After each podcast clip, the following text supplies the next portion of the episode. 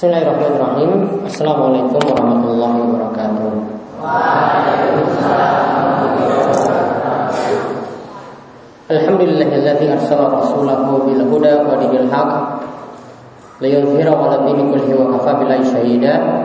Wa asyhadu an la ilaha illallah wahdahu la syarikalah wa asyhadu anna Muhammadan abduhu wa rasuluh. Allahumma shalli 'ala nabiyyina wa sayyidina Muhammadin wa 'ala alihi wa man tabi'ahum bi ihsan ila yaumiddin.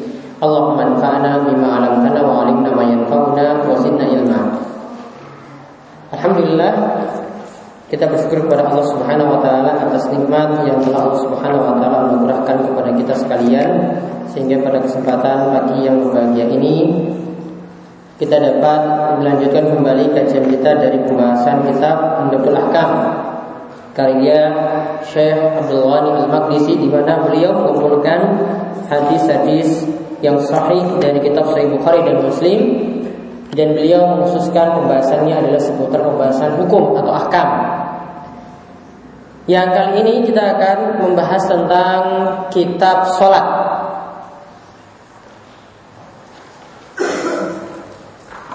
Kita akan bahas tentang kitab sholat,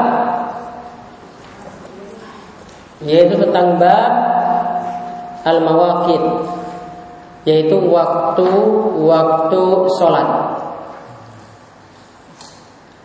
Pembahasan al-mawaqit, yaitu waktu sholat.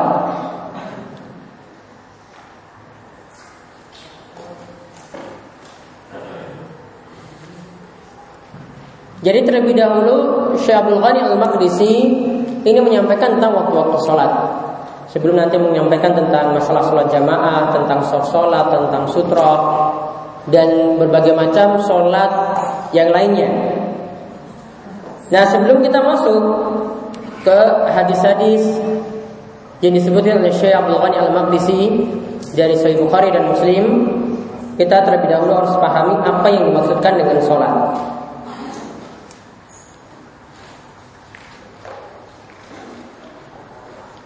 Yang dimaksudkan dengan sholat adalah aqwalun wa af'alun maksusatun muftatahatun bitakbir muftatamatun bitaslim. Sholat itu adalah ucapan dan perbuatan yang khusus.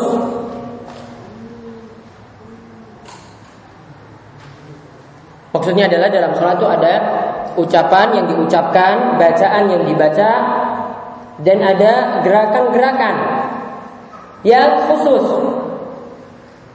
Muftatahatun bitakbir, di mana sholat itu dibuka dengan ucapan takbir, Allahu Akbar. Sholat itu dibuka dengan ucapan takbir, Allahu Akbar. Maksudnya adalah takbiratul ihram. Muftatamatun bitaslim, dan ditutup dengan salam.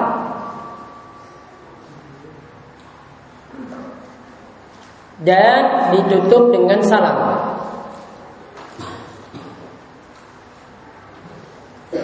dengan takbiratul ihram, ucapan takbir Allahu Akbar, dan ditutup dengan salam, Assalamualaikum warahmatullahi wabarakatuh.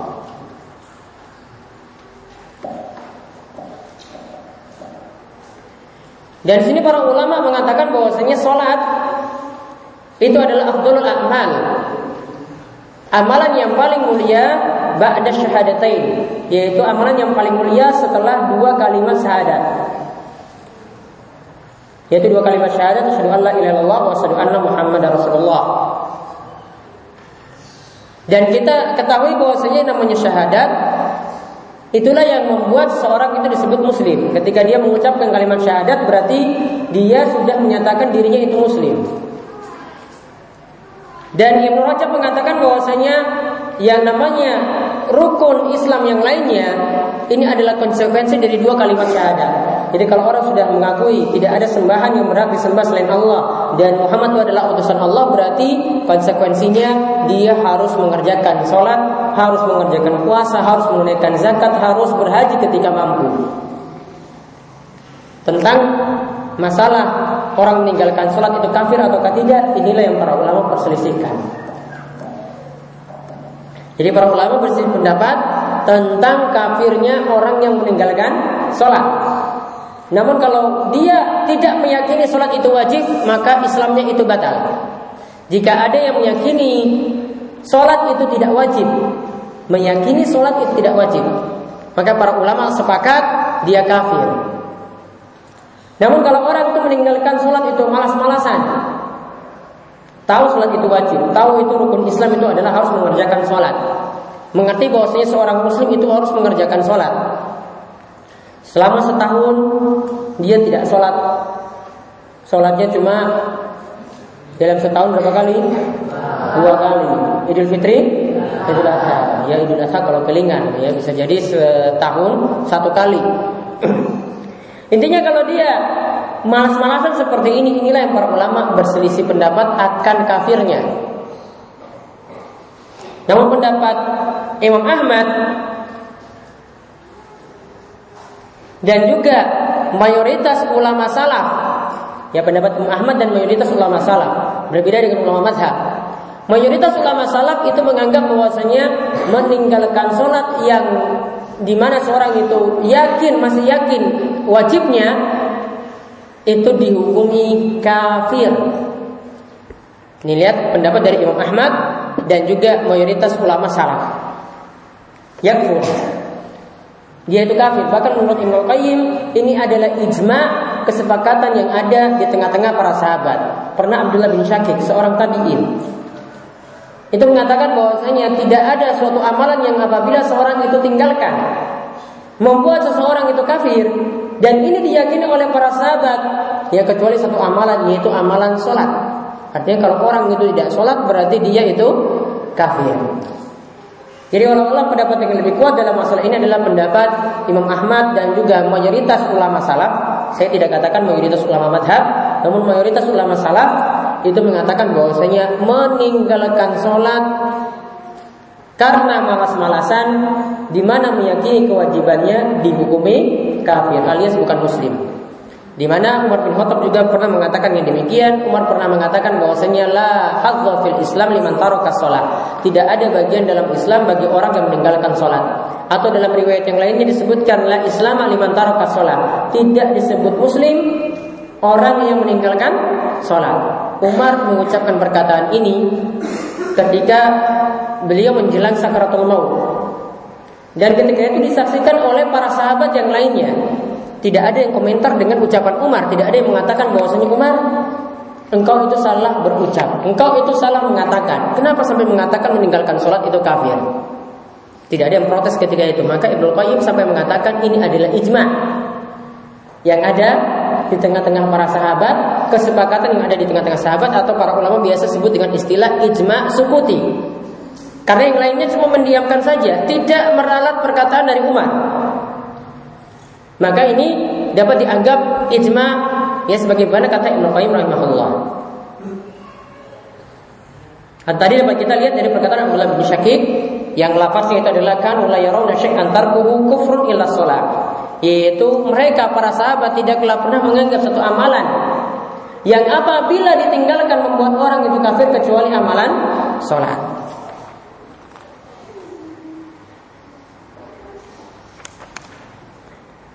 Nah setelah kita melihat hukumnya, bahwasanya meninggalkan sholat itu punya hukum yang berat, ya demikian adanya.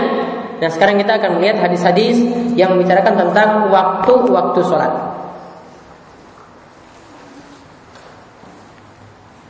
Yaitu hadis yang pertama yang membicarakan tentang waktu sholat yang dibawakan oleh Syekh Abdul Ghani al-Maqdisi adalah hadis dari Abu Amr asy-Syaibani, dan nama beliau adalah Sa'ad bin Iyas. Qala haddatsani sahibu hadzal dar, yaitu pemilik rumah ini telah bercerita kepadaku. Dia memberi isyarat kepada Ibnu Mas'ud. Qala, di mana Ibnu Mas'ud itu pernah mengatakan, bertanya pada Nabi sallallahu alaihi wasallam. Sa'altu Nabi sallallahu alaihi wasallam, aku pernah bertanya pada Nabi sallallahu alaihi wasallam, ayyul a'mal ahabbu ilallah, amalan apa yang paling dicintai oleh Allah Subhanahu wa taala. Lihat para sahabat, mereka itu kalau bertanya pada Nabi Ini dalam perkara-perkara, dalam amalan-amalan yang bisa mengantarkan mereka kepada surga atau menyelamatkan mereka dari neraka. Mereka tidak pernah menanyakan pada Nabi SAW tentang perkara-perkara yang itu mungkin tidak bermanfaat. Ya, mungkin sebagian orang kalau tanya sama temannya, ya ini HP yang paling bagus sekarang itu apa? Yang Android, ya, atau yang Nokia, yang Samsung, atau apa lagi? Cross, ya. Tanya yang paling bagus itu apa? Para sahabat itu tidak pernah nanya amalan-amalan yang ini mungkin dinilai kurang bermanfaat. Mendingan tanya sama penjual daripada tanya sama temannya kan? Temannya bagus. Dua HP-nya cross. Mau tanya yang lebih mahal lagi, dia gak bisa jawab. Iya kan? Mau tanya lebih mahal lagi, dia gak bisa jawab. Makanya kalau kayak gitu, tanya langsung kepada siapa? Penjual. Gak usah tanya sama ustadz-ustadz, ini HP yang paling bagus itu apa? Saya gak paham HP yang bagus itu apa. Ya, tanya kepada yang lebih paham tentang masalah itu. Dan sini para sahabat, tipe pertanyaannya, kalau bertanya pada Rasulullah SAW, apa amalan yang bisa mengantarkan kepada surga, bisa mendatangkan kecintaan Allah dan bisa menyelamatkan mereka dari neraka. Maka mereka bertanya pada Nabi SAW, ayul a'mali ahabu ilallah. Amalan apakah yang paling dicintai oleh Allah Subhanahu Wa Taala?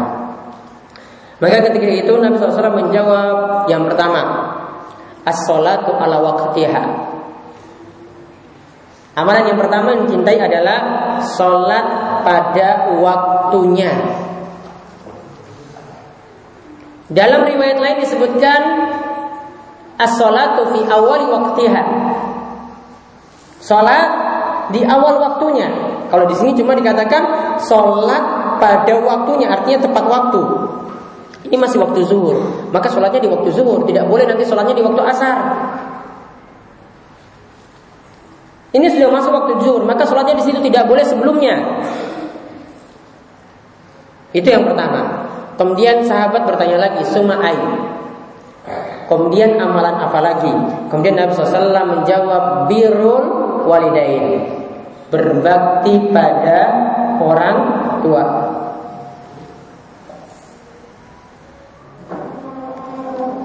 Dan yang namanya berbakti pada orang tua, lawannya itu adalah uququl walidain.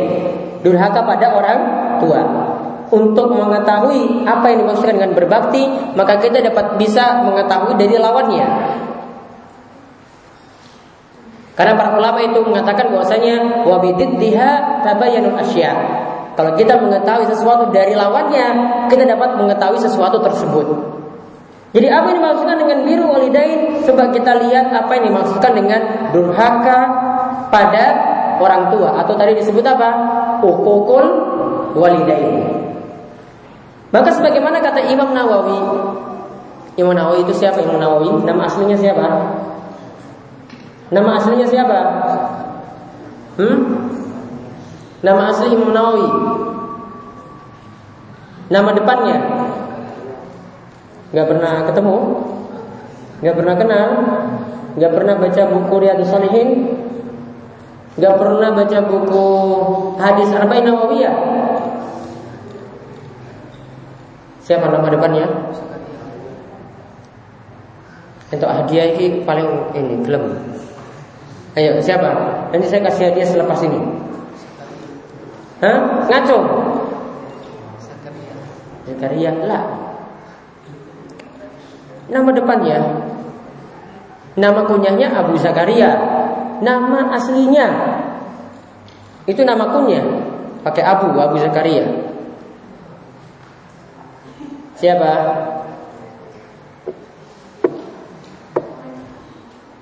Zakaria itu anaknya siapa? Nabi Zakaria. Nabi Zakaria itu anaknya siapa? Astagfirullahaladzim. Gak bisa jawab juga. Saya sudah kasih tahu ini. Jadi Imam Nawawi itu punya nama asli dengan nama kunyahnya itu ada nyambungnya. Kaitannya dengan Zakaria itu anaknya siapa? Siapa? Ngacung. Siapa? Ngacung terus jawab. Yahya. Berarti nama Imam Nawawi? Yahya. Betul. Kenapa takut? Yahya. Namanya siapa? Yahya juga namanya? Namanya siapa? Hah? Amar. Masyaallah, Amar. Oh, barakik. Baik. Yahya. Jadi nama beliau Yahya bin Syaraf An-Nawawi. Nawawi itu nama kota kelahiran beliau, Nawa. Sehingga disandarkan pada Nawawi, Nawa tadi, jadi nama beliau biasa diterkenal dengan Imam Nawawi. Ya. Nanti habis ini ketemu saya ya. Tanggung jawab. Baik. Kita kembali tadi. Tadi bahasannya Yahya bin Syaraf An-Nawawi, Imam Nawawi. Imam Nawawi mendefinisikan huququl walidain, yang dimasukkan dengan durhaka pada orang tua adalah, dicatat, yang dimaksud durhaka pada orang tua, nanti ditempel di kamar. Ini yang dimasukkan durhaka pada orang tua. Kalau memenuhi kriteria ini berarti dosa besar. Durhaka pada orang tua atau huququl walidain adalah segala bentuk perbuatan yang menyakiti hati orang tua. Segala bentuk perbuatan atau ucapan yang menyakiti hati orang tua.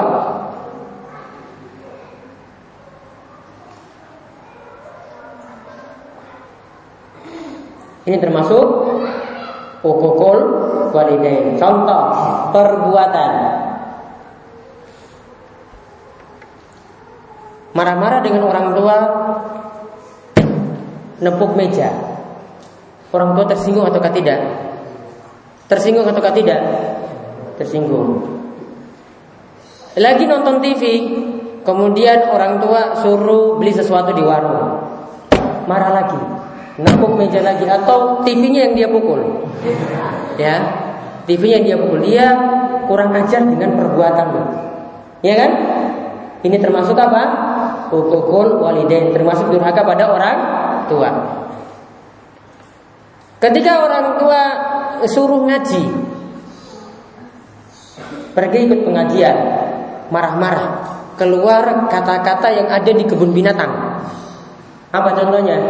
Gak usah dicontohkan, ya, gak usah dicontohkan. Keluar kata-kata yang ada di kebun binatang. Durhaka juga pada orang tua. Orang tua ketika itu marah-marah dengan dia, kemudian dia panggil orang tua dengan nama aslinya, bukan panggil bapak lagi. Ya, nama bapaknya itu Muhammad, panggil Muhammad langsung. Ini termasuk juga menyakiti hati orang tua, termasuk durhaka.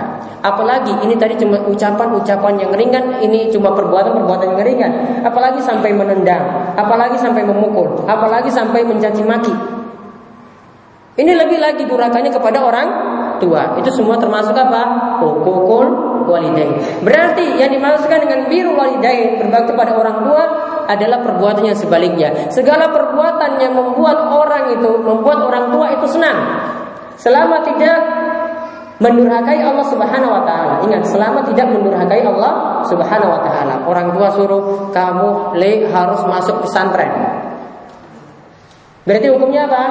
Wajib masuk ke pesantren. Itu termasuk berbakti pada orang tua. Kamu harus ketika lulus dari pesantren harus hafal 5 juz. Berarti hukumnya apa?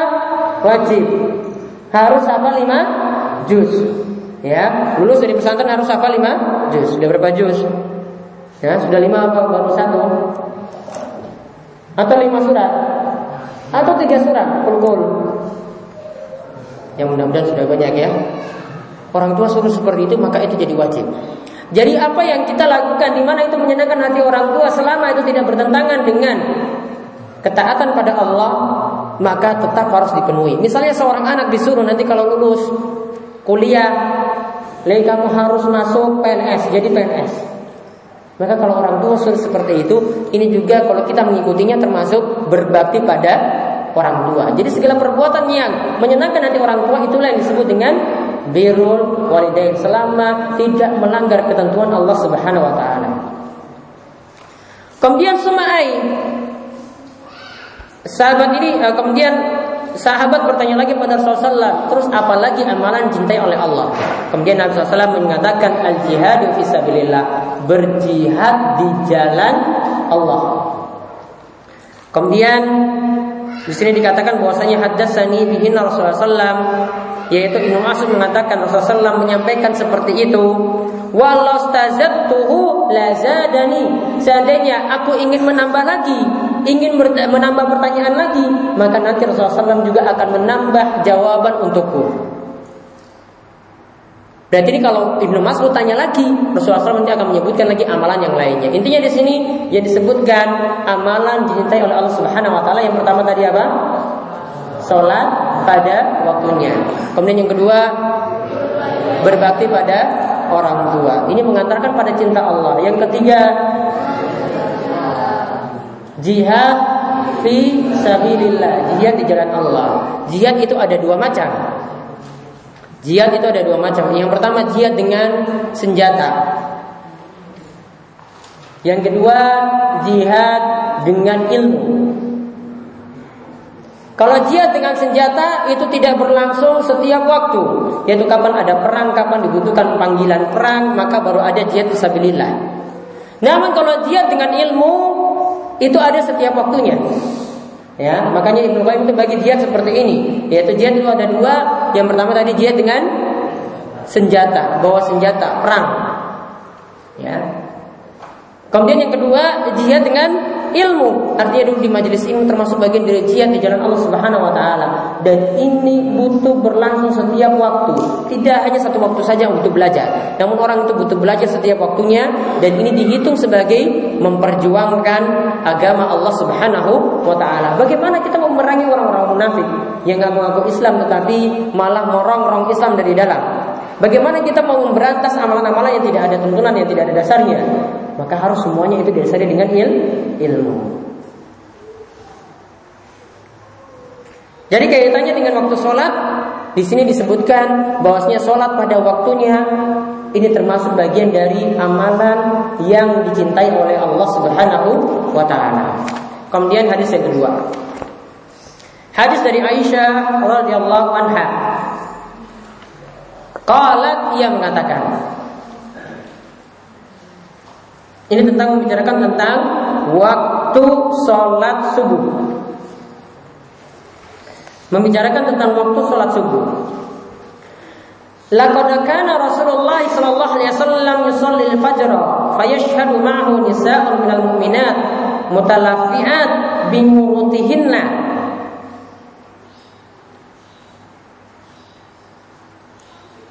Summa yarji'na ila buyutihinna ma ya'rifuhunna ahadun minal ghalas. Dikatakan oleh Aisyah radhiyallahu anha bahwasanya Rasulullah sallallahu alaihi wasallam pernah mengerjakan sholat subuh. Sholat subuh disebut dengan sholat fajar di sini. Pernah mengerjakan sholat subuh. Lalu beberapa wanita mukminat yang menutupi kepala dan badannya dengan kain hadir ketika itu. Jadi ini juga jadi dalil bahwasanya wanita boleh ikut sholat berjamaah di masjid.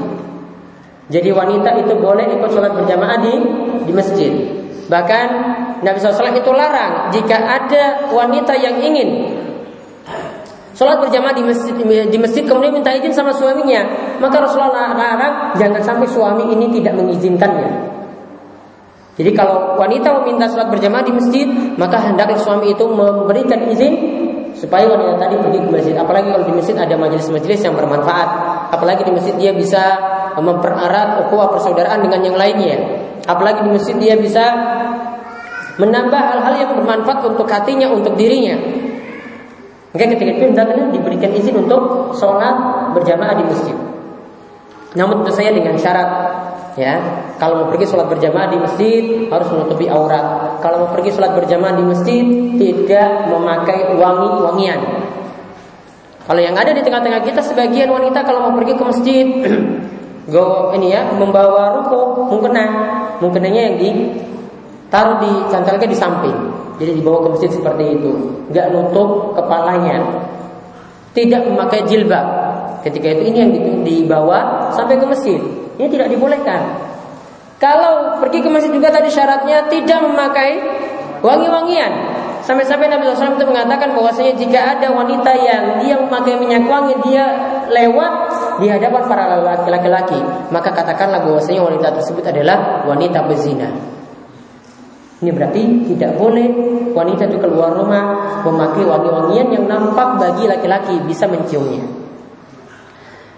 Nah, di sini disebutkan summa yarji'na, kemudian para wanita tadi itu keluar, yaitu kembali ila buyutihinna, ke rumah-rumah mereka. Artinya sudah selesai sholat subuh. Dan tidak ada seorang sahabat pun yang mengenali wanita tadi karena keadaan itu masih gelap. Kholas, ini yang disebutkan dalam hadis ini adalah masih gelap.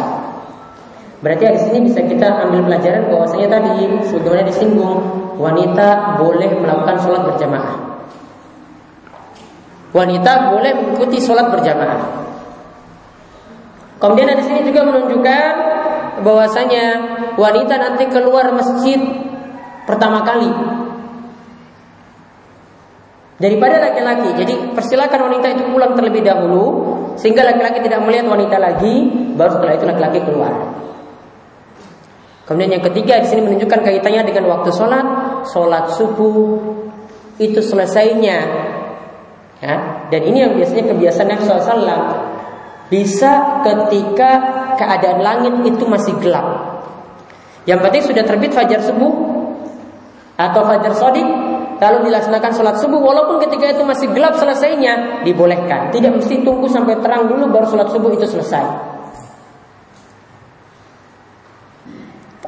Jadi ini kaitannya dengan sholat subuh, masih dibolehkan ya sholat subuh itu dalam keadaan masih gelap tadi, tidak mesti menunggu sampai waktu terang. Kemudian hadis berikutnya dari Jabir bin Abdullah.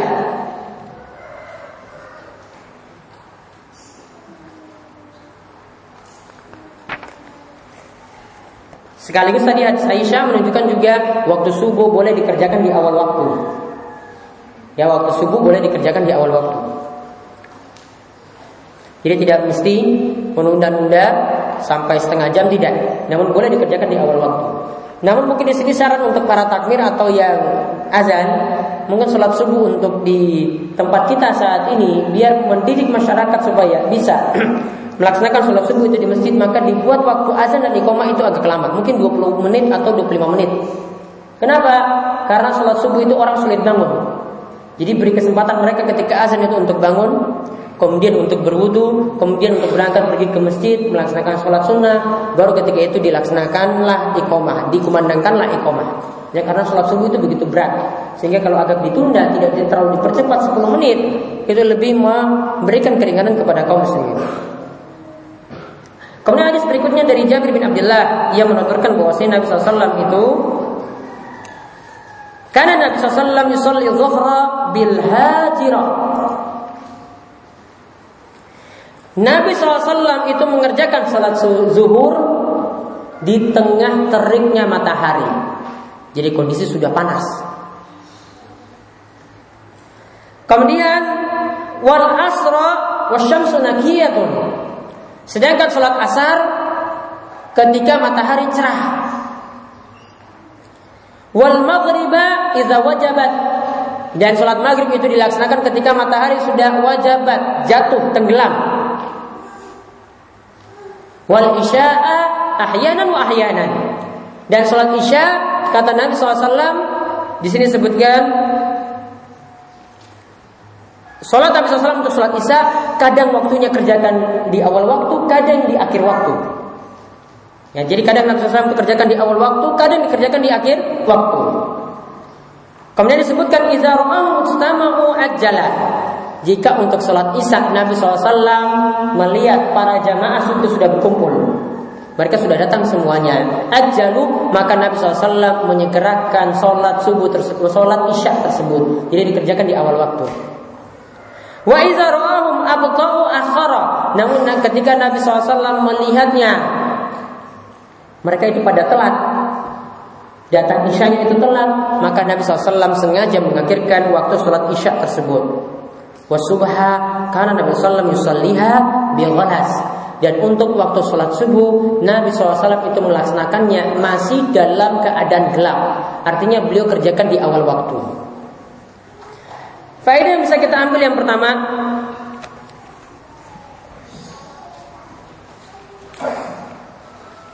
Salat zuhur disunahkan segera dilakukan. Salat zuhur disunahkan segera dilakukan, yaitu ketika matahari tazul, yaitu ketika waktu zawal matahari sudah bergeser ke barat.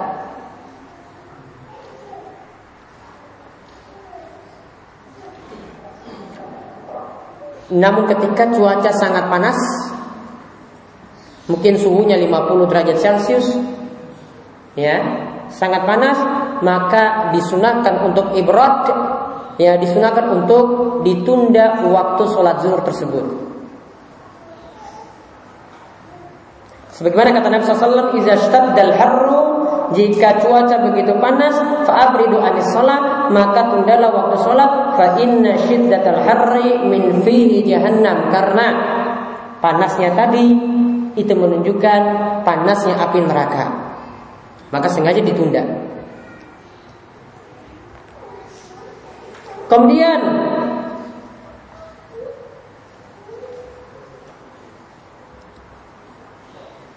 yang berikutnya, faedah yang kedua, sholat asar juga disunahkan dilakukan di awal waktu, karena di sini disebutkan matahari ketika itu nakiyatun, matahari itu masih cerah, belum mau tanda-tanda mau tenggelam, masih cerah. Namun sholat asar ini dimulai ketika bayangan seseorang sama dengan tingginya, nanti berakhir ketika matahari itu menguning, akan beranjak menguning.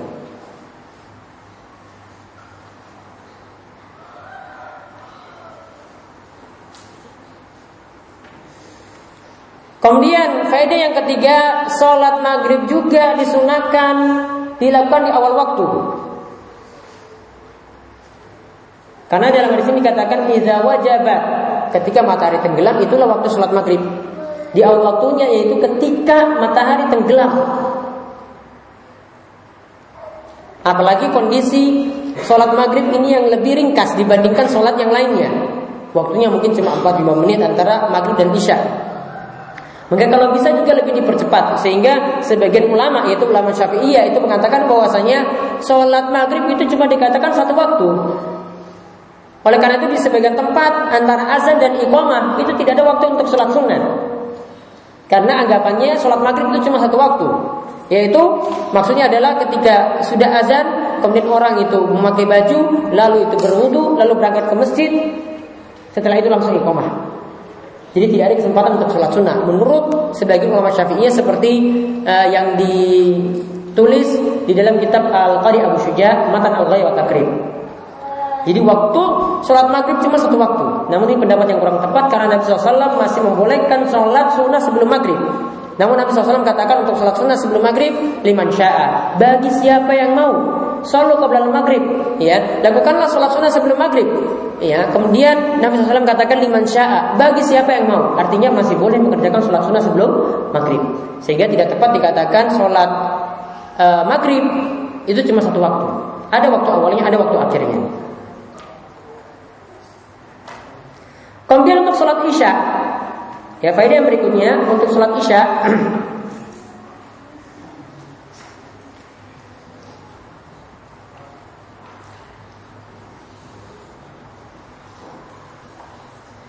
boleh memilih mengerjakan di awal waktu ataukah ditunda.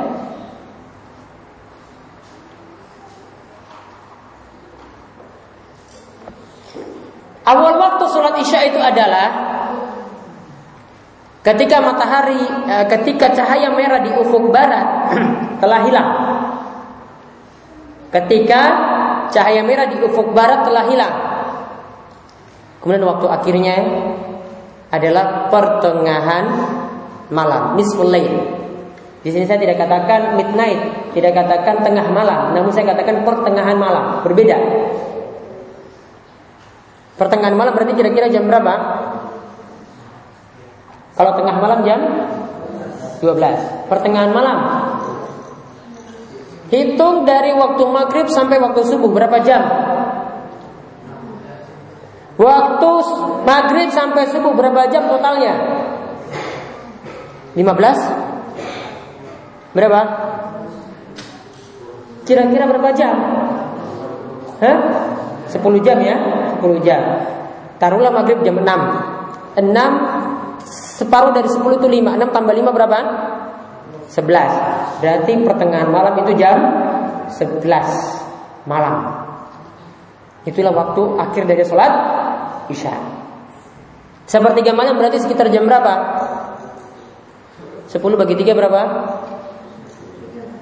3 sepertiga. Berarti sekitar 4 dikurangi 3, jam setengah 2. Ya, jam setengah 2. Yang utama mulai dari jam 1 sampai waktu subuh jam 4. Ya, itulah waktu sepertiga malam terakhir. Kemudian faedah berikutnya lagi untuk sholat subuh. Boleh dikerjakan ketika waktu masih gelap. Atau ini pertanda bahwasanya sholat subuh boleh dikerjakan di awal waktu.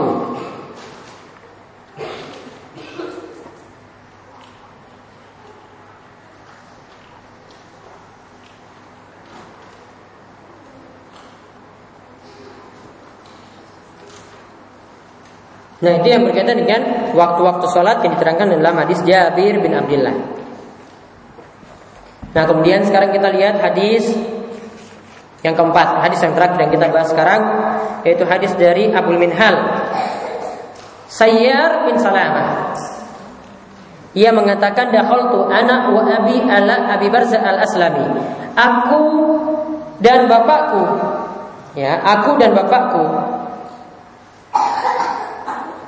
Itu pernah menemui Abu Barzah al Aslami. Maka bapakku yaitu Abu Minhal, yaitu ketika itu bapak dari Abu Minhal itu lantas berkata kepada Abu Barzah, hadisna kaifa kana Nabi sallallahu alaihi wasallam yusalli maktubah. Tolong ceritakan kepada kami bagaimana kan Nabi sallallahu alaihi wasallam itu melaksanakan sholat 5 waktu. Kemudian di situ disebutkan kana yusallil hajir wa hiya allati tad'una al-ula hina tadhadu syamsu wa yusallil asra. Yaitu Abu Barzah mengatakan Nabi mengerjakan salat al-hajir. Salat al-hajir ini adalah nama lain dari salat zuhur. Yang kalian sebut sebagai salat yang pertama yaitu ketika matahari telah bergeser ke arah barat. Kemudian wa yusallil asra, kemudian beliau salat asar. Summa yarji'u ahaduna ila rahlihi idza aqsal Madinah wasyamsu hayyatun. Nah, beliau salat asar jika salah seorang di antara kalian kembali ke rumahnya di ujung Madinah dan matahari ketika itu masih dalam keadaan terang. Lalu dikatakan di sini wa nasitu ma qala fil maghrib wa kana yastahibu ayu akhira minal isya. Dan aku lupa bagaimanakah waktu salat maghrib. Dan wa kana yastahibu ayu akhira minal isya. Dan Nabi senang mengakhirkan sholat isya yang dimana kalian biasa sebut dengan sholat watadaunaha al-atamah, yang biasa kalian sebut dengan sholat al-atamah. Wa kana yakrahun nauma qablaha wal haditsa ba'daha, dan dimakruhkan untuk tidur sebelum isya dan begadang atau berbicara ngobrol setelah isya. Wa kana yanfatilu min salatil ghada hina ya'rifu rajulu jalisa wa kana yaqra'u fiha bi sittina ila al-mi'ah. Dan untuk salat subuh, beliau selesai salat subuh itu ketika seorang sudah bisa mengenali teman duduknya, beliau membaca 60 hingga 100 ayat ketika salat subuh. Maka faedah yang bisa kita ambil dari hadis Abu Minhal, yang pertama, sholat zuhur dimulai ketika matahari sudah tergelincir ke barat. Sholat zuhur dimulai ketika matahari sudah tergelincir ke barat. Kemudian yang kedua, sholat asar itu dikerjakan ketika matahari masih terang. Jadi bukan warnanya ketika sudah redup, tapi masih terang. Ketika itu bayangkan seseorang sama dengan tinggi aslinya.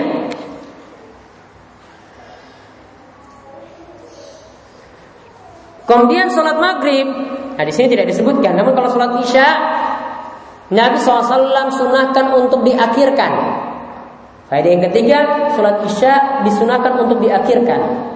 Kalau tadi dalam hadis sebelumnya dikatakan kadang Nabi SAW kerjakan sholat isya di awal waktu, kadang di akhir waktu. Dan dalam hadis tersebut disebutkan, di sini dilihat di kondisi jamaah. Kalau jamaah sudah pada ngumpul, berarti sholat isya nanti dikerjakan di awal waktu. Kalau jamaah belum pada ngumpul, berarti sholat isya itu dikerjakan di akhir waktu, diundur. Kalau di sini dikatakan sholat isya itu disunahkan diakhirkan. Ini dengan catatan selama tidak memberatkan jamaah.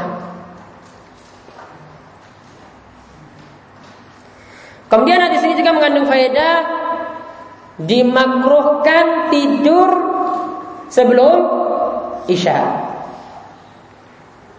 Dimakruhkan tidur sebelum isya. Alasannya apa? Alasannya kata para ulama seperti diterangkan oleh Ibnu Battal bahwasanya larangan ini menunjukkan supaya orang itu tidak kebablasan sholat isya. Artinya tidak sampai sholat isyanya itu telat. Kalau dia tidur sebelum isya, maka bisa jadi dia tidur bablas sampai subuh. Maka dahulukan sholat isya dulu baru tidur. Ya, dahulukan sholat isya dulu baru tidur. Dan ini juga menunjukkan bahwasanya kalau orang itu ingin melaksanakan sholat yang lainnya, di mana di sini waktunya itu mepet, maka lebih bagus dia mendahulukan waktu sholat daripada waktu tidurnya. Contoh, sebagian orang ketika ingin bangun subuh kan kadang nunda-nunda. Aduh, ini masih capek. Padahal sudah sadar ini. Lanjut lagi tidurnya. Akhirnya apa? Kebablasan, bangunnya jam 6. Akhirnya kebablasan bangunnya jam 6. Maka yang harus dilakukan itu apa? Pentingkan dulu waktu sholat daripada butuhnya istirahat. Karena kalau dia tidak seperti itu mendahulukan waktu sholatnya akhirnya bisa di luar waktu. Kemudian faedah yang lainnya lagi, dilarang ngobrol-ngobrol setelah isya dalam hal yang tidak manfaat. Berarti kalau masih ada manfaat, mengikuti pengajian, menghafalkan Al-Quran, murojaah hadis, ya belajar pelajaran yang ada di sekolah, ada pertemuan RT, ada pertemuan-pertemuan penting yang lainnya, yang ada manfaat itu dibolehkan. Kalau cuma sekedar ngobrol tidak boleh. Apalagi itu begadangnya itu sampai kebablasan nanti sholat subuh tidak bisa dikerjakan. Gara-gara ingin nonton satu gol saja, ya begadang sampai jam 2. Jam 2 sampai setengah 4 nonton bolanya. Setengah 4 setelah itu tidur, bangunnya jam 7 pagi. Ini tidak boleh. Begadang seperti ini bisa jadi dihukumi haram gara-gara bisa meninggalkan sholat subuh. Kemudian di sini juga mengandung faedah bahwasanya Nabi satu waktu itu mengerjakan sholat subuh selesainya ketika kondisi langit sudah cerah, terang, tapi belum matahari terbit.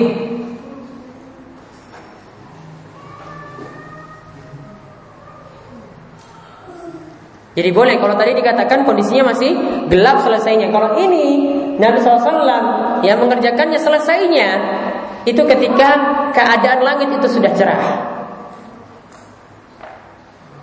Berarti ini menunjukkan Nabi SAW itu sholatnya lama. Buktinya sholatnya lama, ini faedah yang berikutnya. Sholat subuh diperintahkan bacaannya itu lama. Karena di sini contohkan Nabi SAW sampai membaca 60 sampai 100 ayat. Membaca 60 sampai 100 ayat. Ini menunjukkan bahwasanya sholat subuh itu disunahkan untuk diperlama. Karena ketika itu masa nasyat, masa orang itu semangat untuk beramal, masa semangat untuk sholat. Dan ketika itu juga sholat subuh itu disaksikan oleh para malaikat. Wa Qur'anal fajri inna Qur'anal fajri kana masyhuda. Ketahuilah bahwasanya namanya sholat subuh, sungguhnya sholat subuh itu disaksikan. Itu maksudnya apa? Disaksikan oleh para malaikat. Sehingga di sini sunahkan untuk sholat subuh itu diperlama daripada sholat-sholat yang lainnya. Nah, ini demikian 4 hadis yang kita bahas kali ini. Mudah-mudahan bermanfaat. Mudah-mudahan Allah Subhanahu wa Ta'ala memberikan kita taufik dalam ilmu dan amal, dan mudah-mudahan kita diberi keistiqomahan dalam menuntut ilmu dan diberi keberkahan dalam umur kita. Ada pertanyaan? Silakan, jika ada yang ingin bertanya, monggo bisa tanya langsung.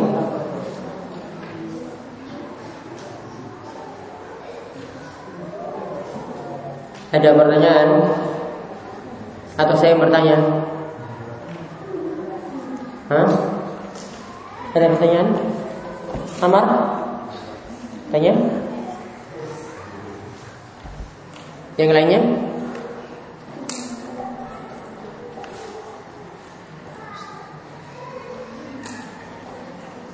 Ya.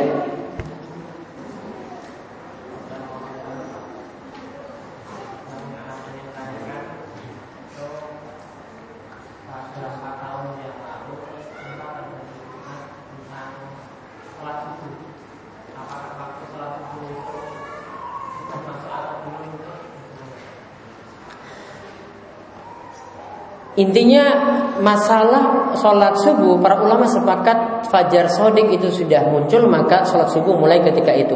Sekarang masalah ijtihadiyah yang terjadi, di mana waktu shodiqnya itu muncul. Maka kalau kita lihat hadis-hadis yang ada di sini, tidak mesti tunggu terang dulu baru sholat subuh itu dilaksanakan. Bahkan Nabi SAW di sini sebutkan selesainya masih gelap.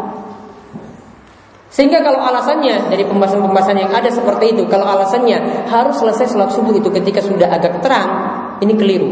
Kadang Nabi SAW selesainya masih dalam keadaan gelap, kadang selesainya dalam keadaan terang. Ya, sehingga di sini ijtihad ulama paling bagus dalam masalah ini, kembalikan saja kepada pemerintah, dan pemerintah punya ijtihad yang bagus untuk menentukan waktu sholat subuh seperti itu, biar kaum muslimin itu dalam satu payung, satu pendapat. Ya, tidak terpecah-pecah ketika itu. Jadi tetap yakin saja dengan apa yang ditetapkan oleh pemerintah, dengan menetapkan waktu sholat tadi itu sudah cukup. Ya, dan insya Allah itu terpercaya. Kenapa wanita yang memakai wangian dibilang pezina? Nabi SAW yang katakan seperti itu, bukan yang lainnya. Ya, jika ada wanita yang keluar rumahnya kemudian lewat di hadapan para lelaki, maka katakanlah bahwasanya wanita tadi itu adalah wanita pezina. Titik. Nabi katakan seperti itu, kita iakan juga apa yang dikatakan oleh Nabi SAW. Dan sifat seorang muslim sebagaimana kata Syekh Muhammad bin Luhat dalam kitabnya Salafatul Usul, ta'atu fi ma amara wa tasdiqu fi ma akhbara, yaitu taat terhadap perintah Nabi SAW,